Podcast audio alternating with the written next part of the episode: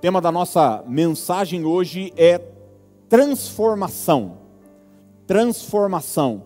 Eu quero ler com você uma frase do apóstolo Paulo em Romanos, capítulo 12, verso de número 2, a parte B do versículo.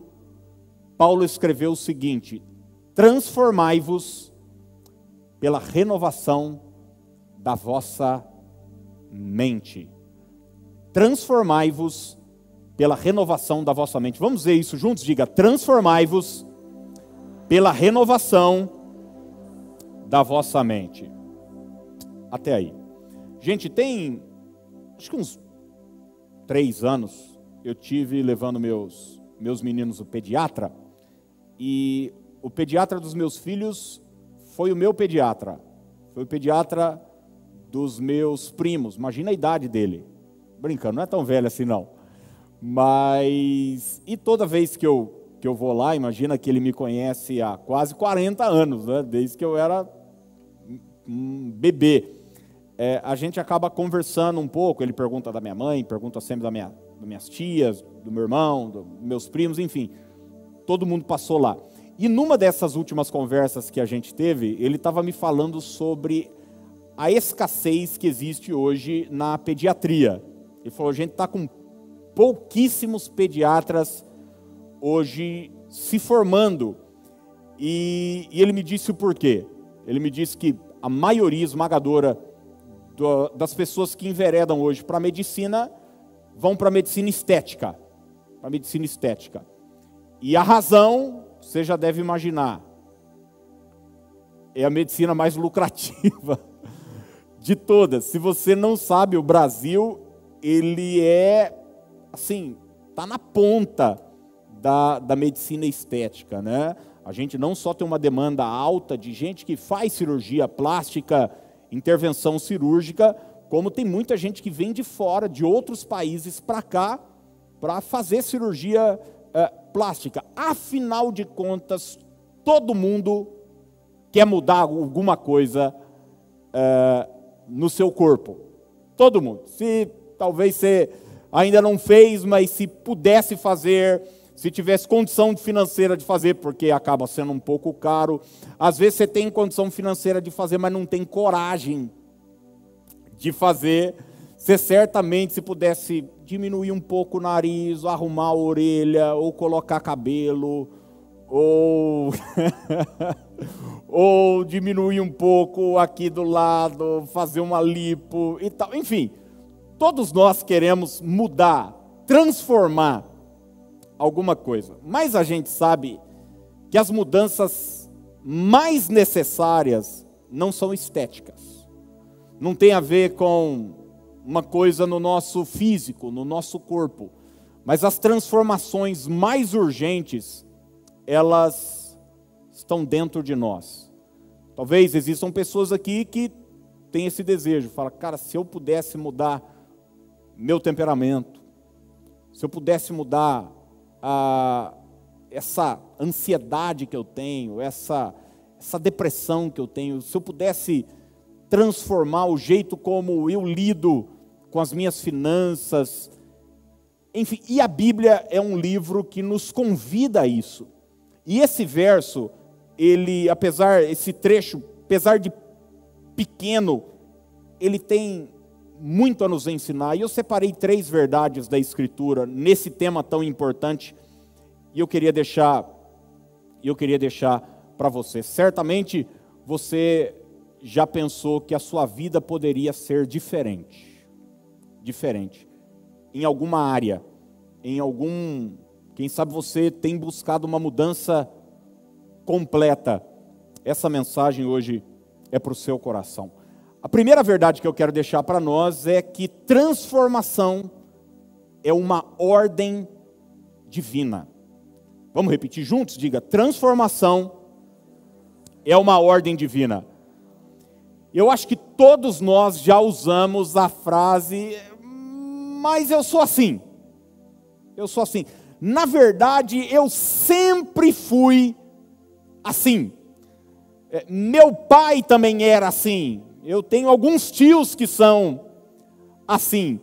Quem nunca usou esse artifício como uma desculpa para não mudar aquilo que precisaria ser mudado?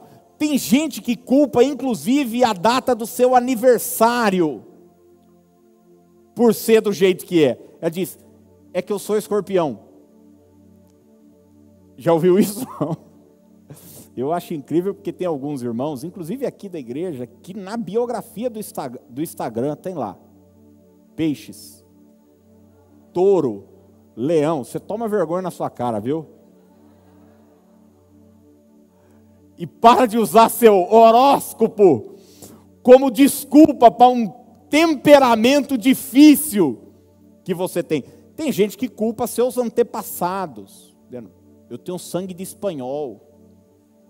Não, eu tenho, eu sou uma mistura. Uma vez eu ouvi uma pessoa dizer, eu sou uma mistura de italiano com, bu, é, com, com bugre. É uma mistura minha também, índio com italiano. Diz que gente assim é, é insuportável. Cuidado, hein? Mas é, há quem tem aquela síndrome de Gabriela, né? Já ouviu? É, lembra, né, da Gabriela? Às vezes eu falo algumas coisas aqui, eu chego em casa, minha filha me pergunta: o que, que é aquilo lá que você falou? Aí eu tenho que explicar para os mais jovens, né? Tinha uma, uma personagem, né? Chamada Gabriela, e tinha uma música que dizia: Eu nasci assim, eu cresci assim, eu sou mesmo assim eu vou ser sempre assim. Sempre, sempre, sempre. É aquela pessoa que ela acha que porque ela nasceu de um jeito, dentro de um contexto, ou ela tem sido de um jeito, necessariamente ela vai morrer desse jeito. Mas a Bíblia nos convida a algo, aliás, nos desafia a algo. Transformação. Paulo diz: transformai-vos transformar. Você não precisa ser do jeito que você é. Você não precisa continuar sendo do jeito que sempre foi. Você pode mudar. Sabia disso não? Ainda que você já tenha tentado e não tenha conseguido, ainda que os seus críticos ou as pessoas que estão à sua volta não creiam na sua mudança, não creiam na sua transformação, o céu te convida, transformai-vos.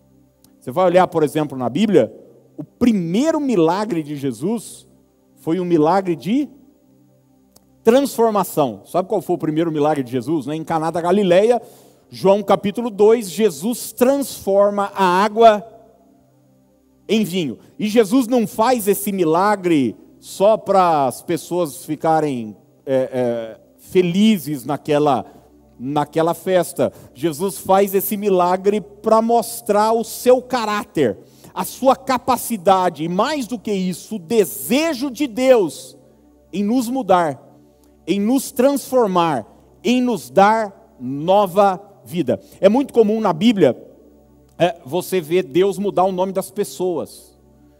E não existe nada que nos identifique mais do que o nosso nome. Não é? Quando alguém pergunta quem você é, a primeira coisa que você fala é o seu nome. Depois talvez você vá falar traço o seu caráter, sua idade, se é casado ou não, sua profissão. Mas o nome da gente nos identifica. Você vai ver Deus, por exemplo, pegar um homem chamado Abrão e mudar o nome desse homem para Abraão, pai de multidões, pai de uma nação. O nome de Abraão, no início, é Abrão. Sua esposa também tem o nome mudado. A esposa de Abrão se chamava Sarai. Era o nome dela. E o nome de Sarai foi transformado para, para Sara. E junto com a mudança de nome, Deus muda também os outros para trás, os outros passam ele para trás e chega em dado momento na sua vida que ele fala, cara, eu preciso mudar. Eu preciso eu preciso me tornar uma outra pessoa e a Bíblia diz que ele passa toda a sua família, todo o seu patrimônio, seus camelos, sua herança, seus filhos e fica sozinho no Val de Jaboque. E ali ele luta. Luta com Deus. E o texto diz que em dado momento o Senhor pergunta para ele: Como é que você se chama? Porque ele está agarrado ali numa luta extraordinária, a madrugada toda, e Deus diz que precisa ir embora, ele diz: eu, eu não te largo, eu não te deixo, se não me abençoares. E a bênção que Jacó queria era uma transformação pessoal. Ele já era rico, ele era casado com a mulher que ele amava, ele tinha muitos filhos, ele tinha tudo que um homem gostaria de ter. Ele tem visitas angelicais, ele tem experiências espirituais, mas ele quer uma mudança pessoal de caráter, de atitude, de ação. E a transformação de Jacó passa pela transformação do seu nome, da sua identidade. E a Bíblia diz que o Senhor pergunta para ele: qual é o seu nome? Quem você é? E ele diz: Jacó, enganador, usurpador. E a palavra diz: a partir de agora você não se chamará mais Jacó, mas Israel. Israel. É, a nação vai receber esse nome por causa desse texto. Israel significa príncipe de Deus. E esse homem então é marcado, é tocado na coxa e ele entra em Jaboque de um jeito e sai completamente mudado e transformado, porque é desejo e ordem divina que eu e você possamos ser transformados. Eu acho extraordinário aquele texto do cego de nascença em João 9. É, Jesus curou muitos cegos, como por exemplo Bartimeu, mas Bartimeu não nasceu cego, né? Tanto é que você vai ver quando Jesus pergunta o que, que você quer, você se lembra da resposta de Bartimeu? Que eu torne a ver. Quer dizer, algum dia ele viu, mas esse não. O cego de João 9, ele nasceu cego. Tanto é que os discípulos perguntam: quem pecou? Foi o pai? Foi ele? Foi algum antepassado? Por que, que ele nasceu assim, defeituoso? E no meio de um embate todo ali com os religiosos, porque era um sábado, e os religiosos não aceitavam que Jesus fizesse o bem nem no sábado, porque era sábado, é, o cego diz algo que eu acho maravilhoso. João capítulo 9, verso 25, a parte B do versículo, começam a inundar esse homem de pergunta, e ele não tem as respostas. Ele não tem as respostas. Mas ele diz uma coisa: Uma coisa sei. Eu era cego e agora vejo. Uma coisa eu sei. Porque o embate era o seguinte: Jesus é pecador? Será que Jesus é de Deus? Será que Jesus é uma boa pessoa? Ele diz o seguinte: olha, eu não sei responder essas coisas que vocês estão perguntando, mas uma coisa eu sei: minha vida mudou, minha vida se transformou. Eu era cego e agora eu vejo. Outra pessoa que passou por uma transformação ímpar foi o apóstolo Paulo. É, eu já ouvi muita gente falar sobre a mudança de nome de Paulo. Na verdade, Saulo e Paulo é o mesmo nome, tá bom? Mas nacionalidades diferentes, assim como James e Tiago é a mesma é a mesma coisa. Não existe um momento na vida de Paulo onde Jesus mude seu nome de Saulo para Paulo. Isso não acontece na Bíblia, mas você vai ver que o perseguidor da igreja sempre traz Saulo. E depois você vai ver o apóstolo é, chamado de, de Paulo, o apóstolo para os gentios. Mas existe um, na verdade, dois versículos em 1 Timóteo capítulo 1, 12 e 13, onde Paulo traz essa marca de mudança e de transformação na sua vida. Ele diz o seguinte, 1 Timóteo 1, 12 e 13: Dou graças a Cristo Jesus, nosso Senhor, que me deu forças e me considerou fiel, designando-me para o ministério. Eu quero que você guarde essa próxima expressão agora. A mim que anteriormente fui. Vamos repetir isso? Diga, anteriormente fui. Quer dizer, ele está dizendo o seguinte: olha, antes eu era de um jeito. Ele diz: Anteriormente fui blasfemo, perseguidor e insolente, mas alcancei misericórdia, porque eu fiz por ignorância e na minha incredulidade. Tudo isso eu disse para você até agora, para deixar claro que Deus deseja realizar uma transformação na sua vida que transformação é parte não só importante, mas fundamental na nossa trajetória cristã. Assim como Jesus Cristo dividiu a história em antes de Cristo e depois de Cristo, precisa haver na minha vida e na sua vida um antes de Cristo e um depois de Cristo. Assim como aquele cego disse: Eu era cego e agora eu vejo. Assim como Paulo disse: Eu era blasfemo e agora eu sou apóstolo. Assim como aquela água em Caná da Galileia foi transformada em vinho. Assim como Jacó entra em Jaboque como Jacó e sai como Israel, a minha vida e a sua vida precisa mudar. E eu quero dizer para você que a mudança que Deus quer realizar é uma mudança para melhor. Fica tranquilo. Fica tranquilo, fica tranquilo. Segunda verdade que eu quero deixar para nós pensarmos hoje à noite é a seguinte: você é parte importante no seu processo de transformação pessoal. Vou repetir: você é parte importante no seu processo de transformação pessoal. Você deve estar se perguntando, mas o que, que, que, que isso significa? Por que, que eu estou dizendo isso? Porque muita gente é, encara transformação, mudança, como uma responsabilidade apenas de Deus. Então, as pessoas oram assim: Deus me muda. Já orou assim ou não? Deus me muda.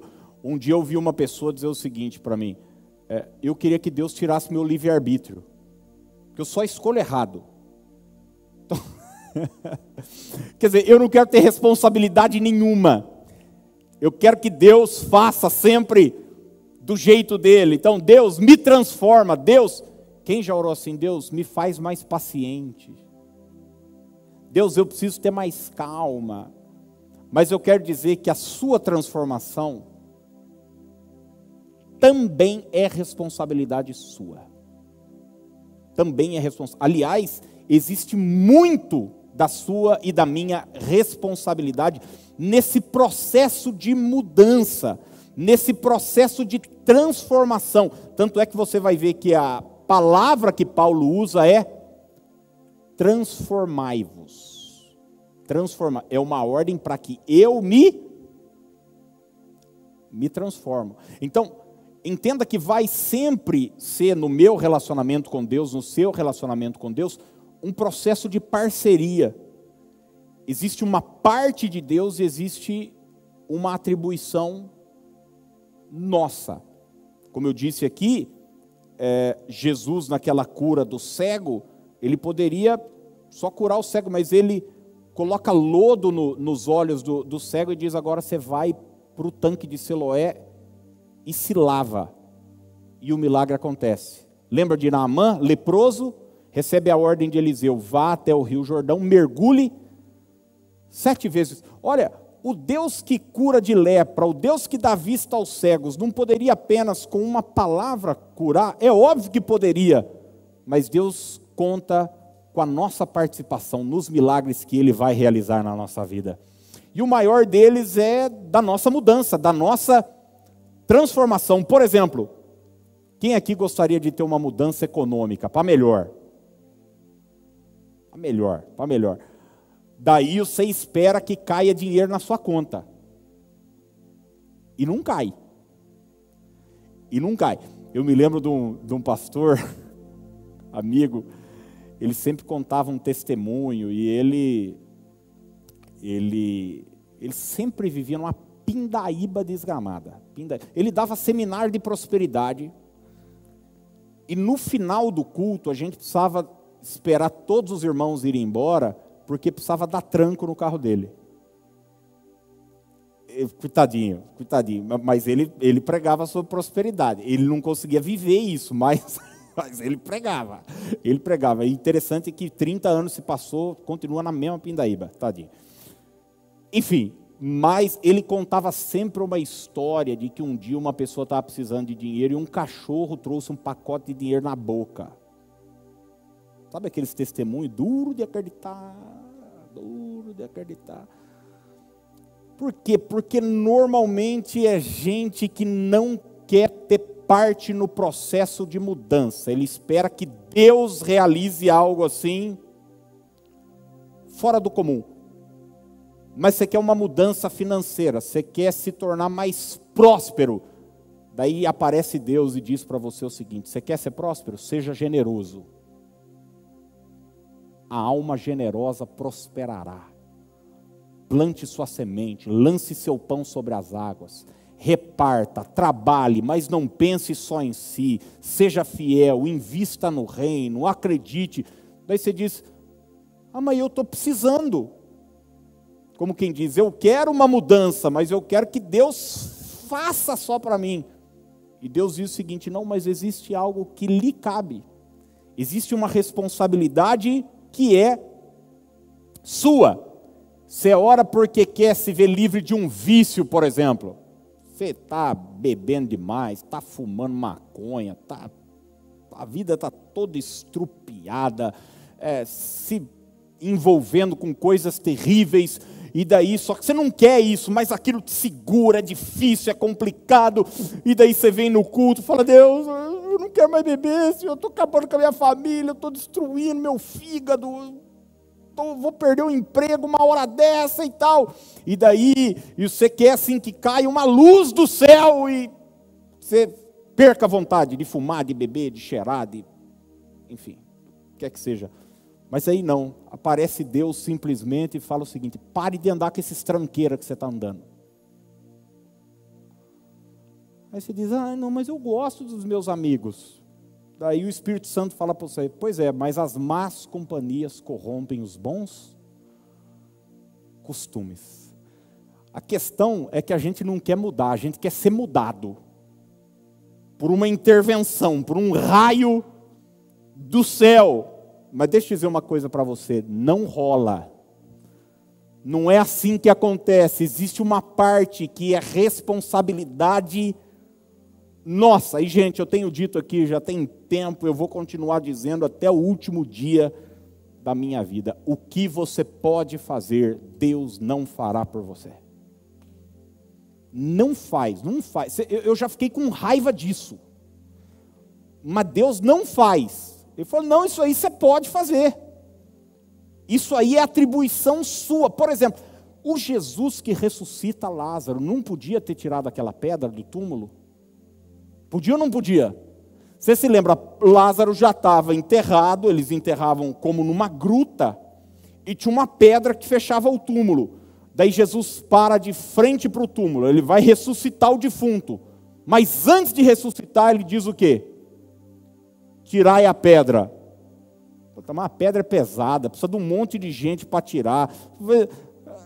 Ah, Jesus, já aproveita que você vai ressuscitar, já Tira a pedra, tira Lázaro, tira tudo. Ele diz: Não, não, a pedra vocês podem. Vai lá, vai suar, vai ser difícil, vai ser complicado, é pesada, mas isso eu não vou fazer. Deus faz o gigante tombar, mas Davi precisa pegar cinco pedrinhas no ribeiro e atirar na cabeça do gigante. Deus faz seu azeite multiplicar, mas você precisa dispor suas vasilhas diante do Senhor. Lembra da multiplicação do azeite da viúva? Ela foi lá com uma dívida e Eliseu não deu um cheque para ela. E Eliseu não fez uma oração e apareceu o dinheiro na conta dela. Eliseu falou: O que é que você tem na sua casa? Diz: Poxa, já é um bom começo. Fala o seguinte: vá nas suas vizinhas e peça vasilhas emprestadas. Deus colocou aquela viúva em movimento, porque a transformação que nós precisamos passa pela nossa responsabilidade pessoal também. É aquela coisa de Deus dizer para Moisés o seguinte: você está orando, pô, legal, mas agora chega de orar, marcha, pisa na água, faça alguma coisa a respeito. E Moisés então e o povo de Israel experimentam um milagre extraordinário. Mas existe uma parte que lhes cabia. Entenda, Deus não é mágico, Deus é Deus. Às vezes a gente espera alguma magia do céu, não. Deus é Deus. Existem coisas que nós devemos fazer. Dois fatores importantes que me cabem e que cabem a você na hora de experimentarmos essa transformação no que diz respeito a essa responsabilidade que é nossa. Primeiro deles, abandone todas as tuas desculpas. Abandone todas as tuas desculpas. Gente, vamos ser honestos. Honesto, assim, não tem ninguém olhando para vocês. A, a, filmadora só está aqui, ó. E os irmãos estão de máscara, não estão tá enxergando direito, então não tem problema. Nós somos bons para dar desculpa, somos ou não? Nós somos bons para dizer o seguinte: não, eu sou assim porque, não, eu já tentei. Não, você não conhece meu pai, você não conhece minha história, você não sabe do meu passado, você não conhece minha mãe, você não sabe o que minha avó me fez um dia. Eu me lembro de um, do moço que estava internado numa clínica de recuperação, infelizmente, tocava no louvor comigo, infelizmente morreu. Morreu cirrose, tal. Vi esse cara virar um vidro de álcool na minha frente, álcool de cozinha, na minha frente. E um dia conversando com ele, ele praticamente em lágrimas, ele disse para mim que a bisavó dele molhava a chupeta na pinga e dava para ele. Por isso ele era daquele jeito. Eu não estou dizendo que coisas ruins é, tenham te acontecido ou me acontecido. Mas eu estou dizendo que ficar agarrado a essas coisas não vai te ajudar em nada, só vai te manter no mesmo lugar que você está. Quem entende o que eu estou dizendo? Então, abandone isso, rompa com isso, supere todas as suas desculpas, se você quer de fato, de fato, mudar. Como a gente é crente, a gente normalmente tem um subterfúgio extraordinário. A gente é, fala, não, pastor, será que não é uma maldição? Será que não fizeram algum trabalho para mim? E a gente, obviamente, tem, tem, tem, pode se agarrar em N coisas para justificar a nossa ação ou a nossa falta de ação, mas hoje o Senhor te convida, hoje o Senhor me convida a deixar tudo isso de lado, a tomar as rédeas e dizer o seguinte: com a ajuda de Deus, eu vou viver milagres na minha vida. Com a ajuda de Deus, eu vou viver o plano perfeito dele para que eu experimente sua vontade que é boa, agradável e perfeita. E o segundo fator importante para experimentar essa mudança é obedeça à direção de Deus. Obedeça à direção de Deus. Então, vença as suas desculpas, é responsabilidade sua. Isso é só você que pode fazer. Isso Deus não vai fazer para você. Vença as suas desculpas, supere e obedeça a palavra de Deus. Eu gosto daquela frase do servo de Naamã, né? Quando Eliseu, porque Naamã, leproso inteiro, era um cara muito rico, foi lá pedir a cura. E daí Eliseu falou para ele, na verdade Eliseu nem atendeu Naamã, porque o problema de Naamã, maior do que a lepra, era o orgulho dele, a petulância dele, a, lepra era só uma consequência. É, Eliseu nem o atende e diz, falou para o empregado dele, vai lá e fala para ele mergulhar sete vezes no Jordão. E ele não foi de primeira, pelo contrário, ele ficou revoltado. E a Bíblia diz que um dos empregados de Naamã falou para ele assim, Viu, se ele tivesse te pedido uma coisa difícil, você não teria feito? Ele levou dinheiro, levou uma grana violenta para comprar sua cura. Mas ele não estava disposto a obedecer o que Deus mandou. Quando ele obedece, o milagre a transformação chega. Pense nisso. Segundo, é, perdão, terceiro e último lugar. Transformação é resultado de uma mente renovada. Vamos ver juntos? Diga: transformação é resultado de uma mente renovada. Deixa eu dizer, isso aqui, não só compreendido, mas vivido, pode revolucionar a sua vida pode mudar sua vida econômica, pode mudar seu casamento, pode mudar a maneira como você lida com o seu emocional. Isso entendido e aplicado pode provocar uma revolução positiva na sua vida. A mudança que você precisa está no pensamento que muitas vezes você não muda. Você está agarrado àquilo que Paulo chama de sofisma. Sabe o que é um sofisma? Sofisma é uma estrutura de pensamento que tem aparência de verdade, mas na verdade tem um fundo de engano.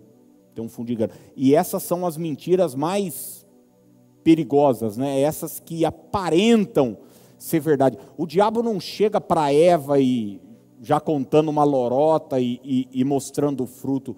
Ela chega com uma. Foi assim que Deus disse que não pode tocar. Existem coisas que a serpente falou que eram verdadeiras, mas no pacote ela coloca um engano. Não pode comer. Pode comer que você não vai morrer.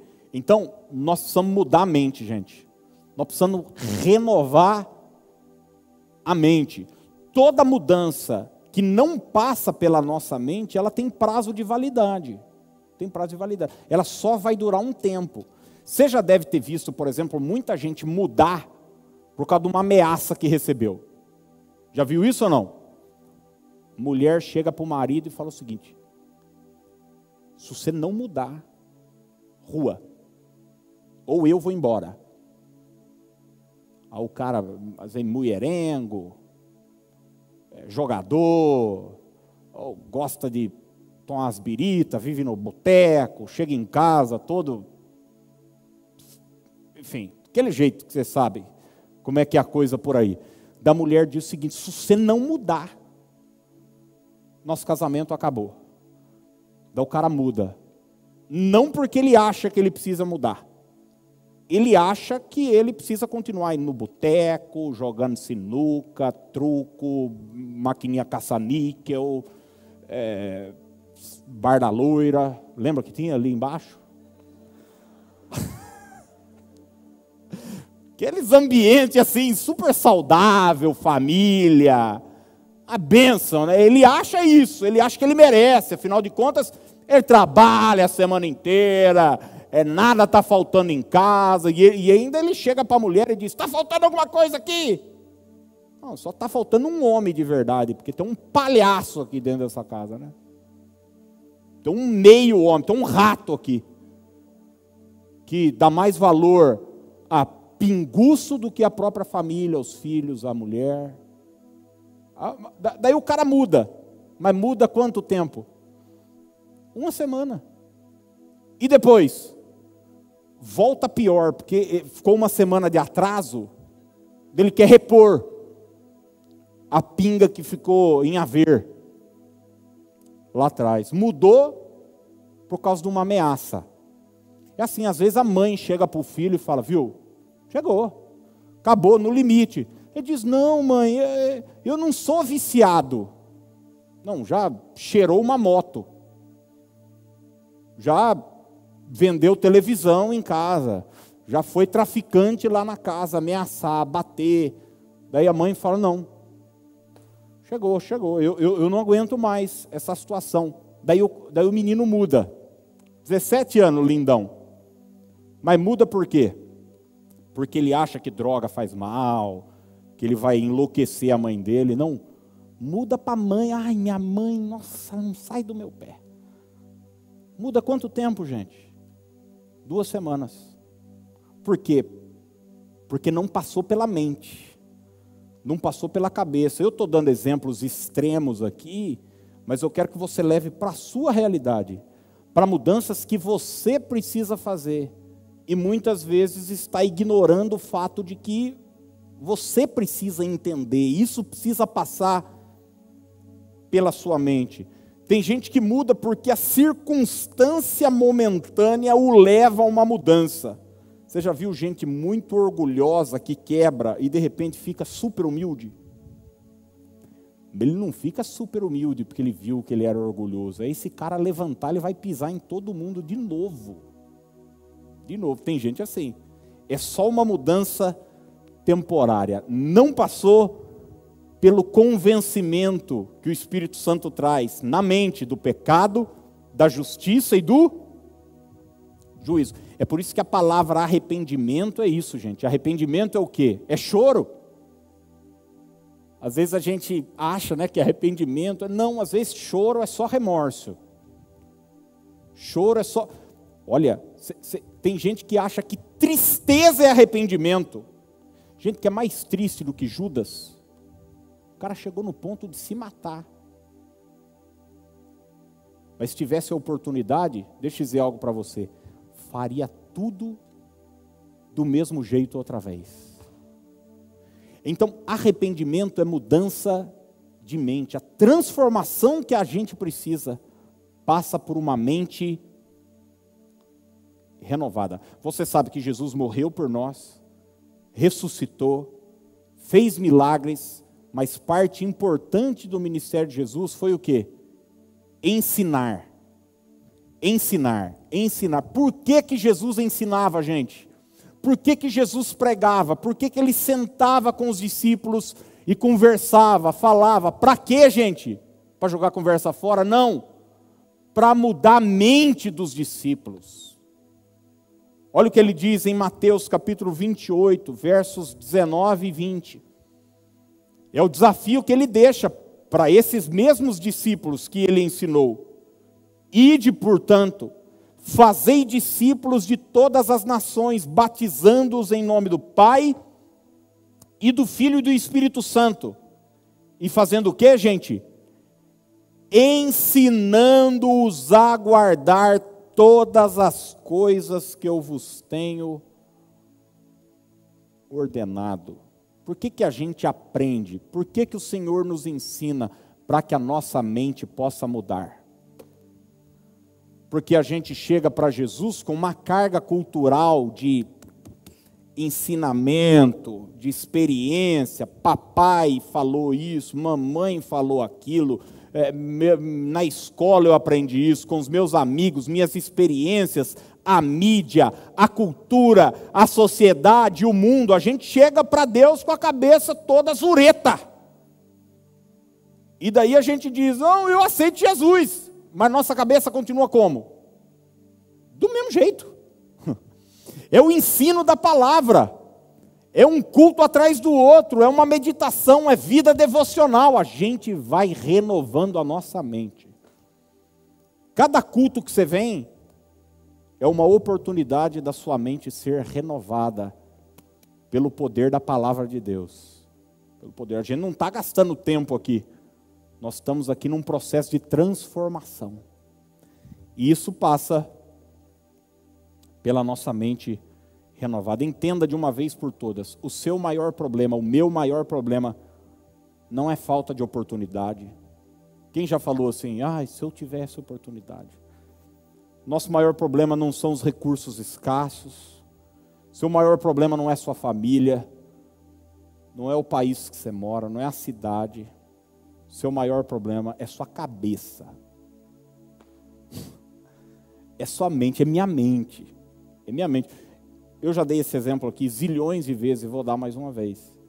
Se você pegar o homem mais rico do Brasil, que é o dono da Ambev, o Jorge Paulo Leman, que deve estar com 100 bilhões de patrimônio, e tirar toda a grana que ele tem e deixar ele amarrado numa árvore aqui na praça, só de cueca, samba, canção, sem nada, mas não tem mais nada. Daqui seis meses ele vai estar melhor que tudo nós aqui junto. Você tem dúvida disso? Por quê? A cabeça dele é diferente da nossa.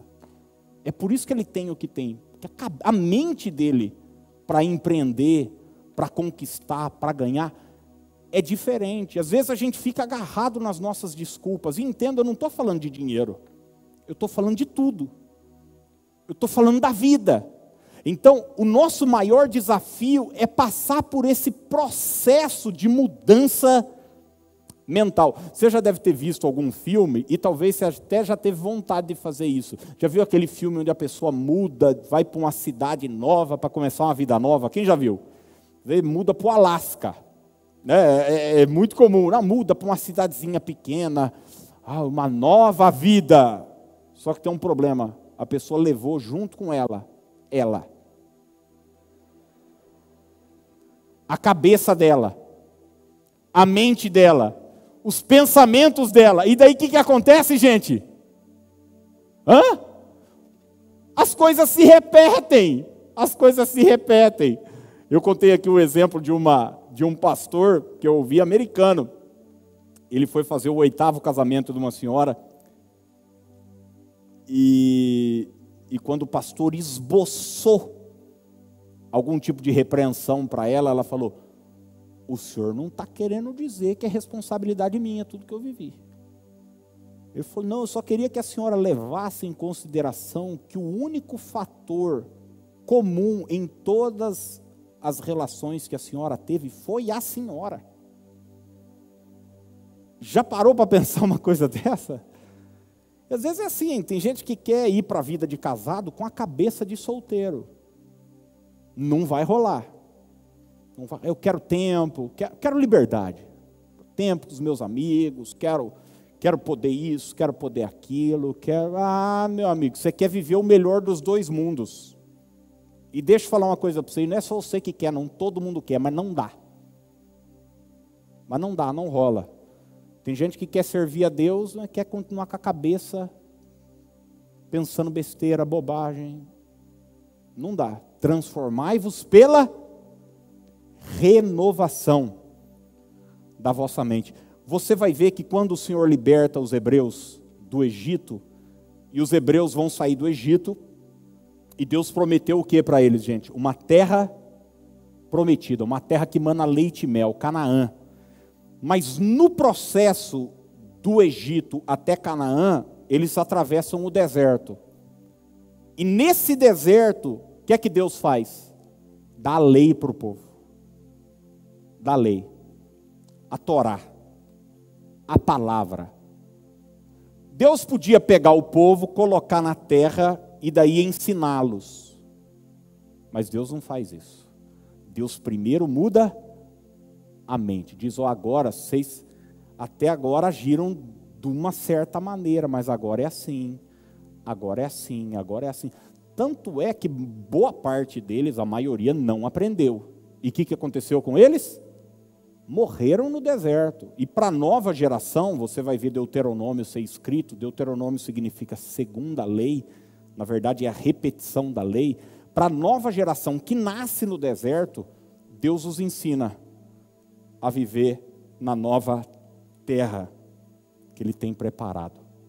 Foi assim comigo, é assim com você. A mudança que a gente precisa está na, no pensamento que muitas vezes a gente não muda. Você conhece gente cabeça dura? Hum. Você conversa com a pessoa, parece que tem uma chapa de ferro assim no. Não entra nada. Não entra nada. Sabe o que, que é isso, gente? Orgulho. Orgulho. Está tão amarrado, tão preso à sua visão de mundo, ao que você pensa sobre dinheiro, sobre família, sobre relacionamento, sobre tudo. Você tem uma opinião boa sobre tudo. E daí você não abre para Deus. Quando Jesus Cristo disse o seguinte: se alguém, se você quiser ser meu discípulo, negue-se a si mesmo, é sobre isso que ele está falando.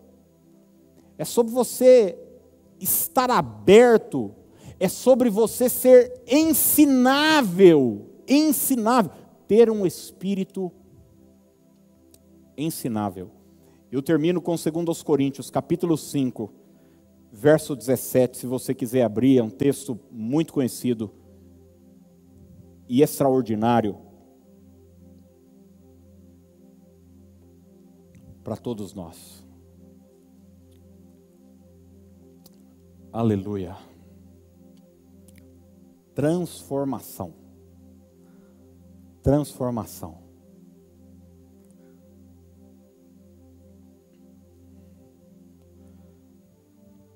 Assim que, se alguém está em Cristo, nova criatura é. As coisas velhas já passaram, eis que tudo se fez novo. Se alguém o que? Frequentar uma igreja evangélica? Não. Se alguém não perder um culto? Não. Se alguém gostar de ouvir o pastor falar? Não. Se alguém está em Cristo, está em Cristo, nova criatura é. As coisas velhas já passaram, eis que tudo se fez novo. Hoje, o meu convite para você, meu desafio, é, é, na verdade, te instigar e acender uma chama no seu coração para um processo. Porque entenda isso, por favor, se trata de um processo. Nós não gostamos de processo, né? Nós não gostamos. Eu ouvi uma vez uma, uma amiga minha, ela falou assim: Aquiles, você não vai acreditar. Tem um pastor no Chile, ele está fazendo uma cruzada no Brasil e ele ora para as pessoas que estão acima do peso. E as irmãs precisam segurar a calça, porque emagrece. Sabe por quê, pastor? Porque tem coisa que é uma doença. Eu, por exemplo, tenho um problema e tal, e, meu, meu metabolismo é, é devagar. Então ele ora, é uma benção esse homem. Deixa eu falar, esse homem não existe. Essa irmã está procurando esse homem até hoje, não achou. E pensa numa mulher que que procura, ela é perseverante. Nós não gostamos de processos, gente. Nós gostamos de traga seu amor em três dias. Nós gostamos de fique rico trabalhando quatro horas por semana. Essas coisas. Mas a vida não é assim. É trabalho, é renúncia, é tempo, lágrima, é erro, é acerto, é tentativa, é um processo. Transformai-vos pela renovação da vossa mente. E pastor, e esse processo dura quanto tempo? Eu não queria desanimar você não. Até a volta de Jesus. Porque o plano de Deus para você é te fazer semelhante a Cristo. Esse é o propósito de Deus para a nossa vida é nos tornar como Ele é. É por isso que Paulo diz o seguinte, cara, eu não cheguei lá, eu não julgo havê-lo alcançado, mas tem uma coisa, mas eu estou avançando. Eu esqueço o que ficou para trás, eu avanço, eu prossigo para o alvo, para o prêmio da soberana vocação. Ou seja, eu continuo no processo, eu estou na estrada, uma hora eu chego lá. Será que tem alguém aqui disposto a viver isso na sua vida? Fica de pé para a gente orar, por favor. Aleluia.